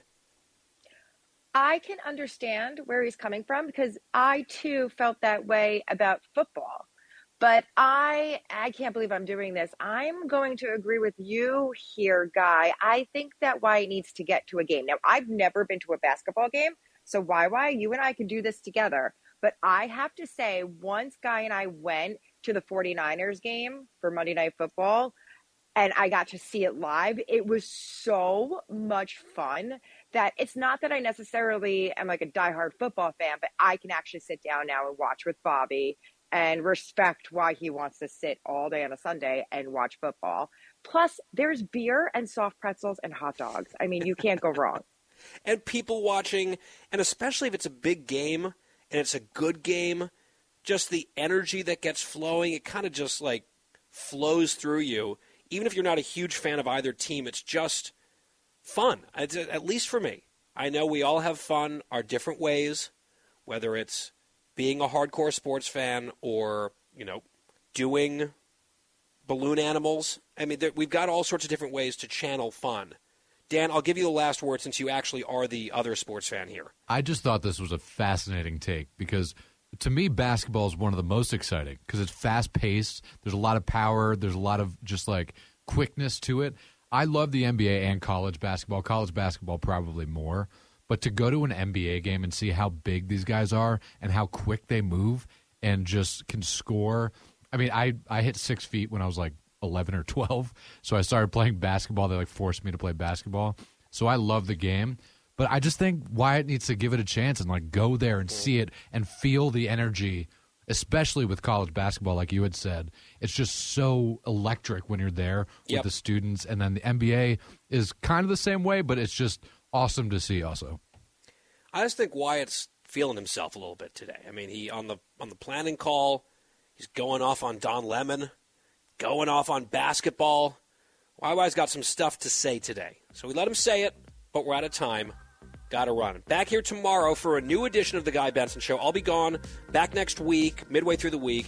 We have some great guest hosts, as I said. Podcasts available every day on demand. GuyBensonShow.com. I leave you in very good hands, and also Christine's. Talk to you very soon. Have a great night.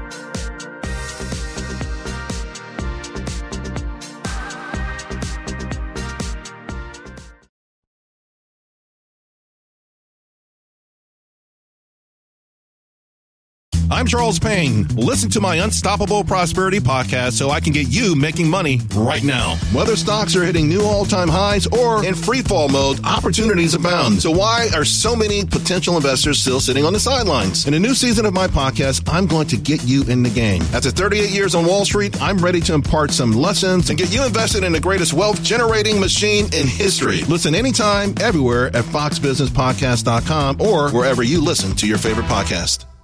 Listen to the show ad free on Fox News Podcast Plus, on Apple Podcast, Amazon Music with your Prime membership, or subscribe wherever you get your podcasts.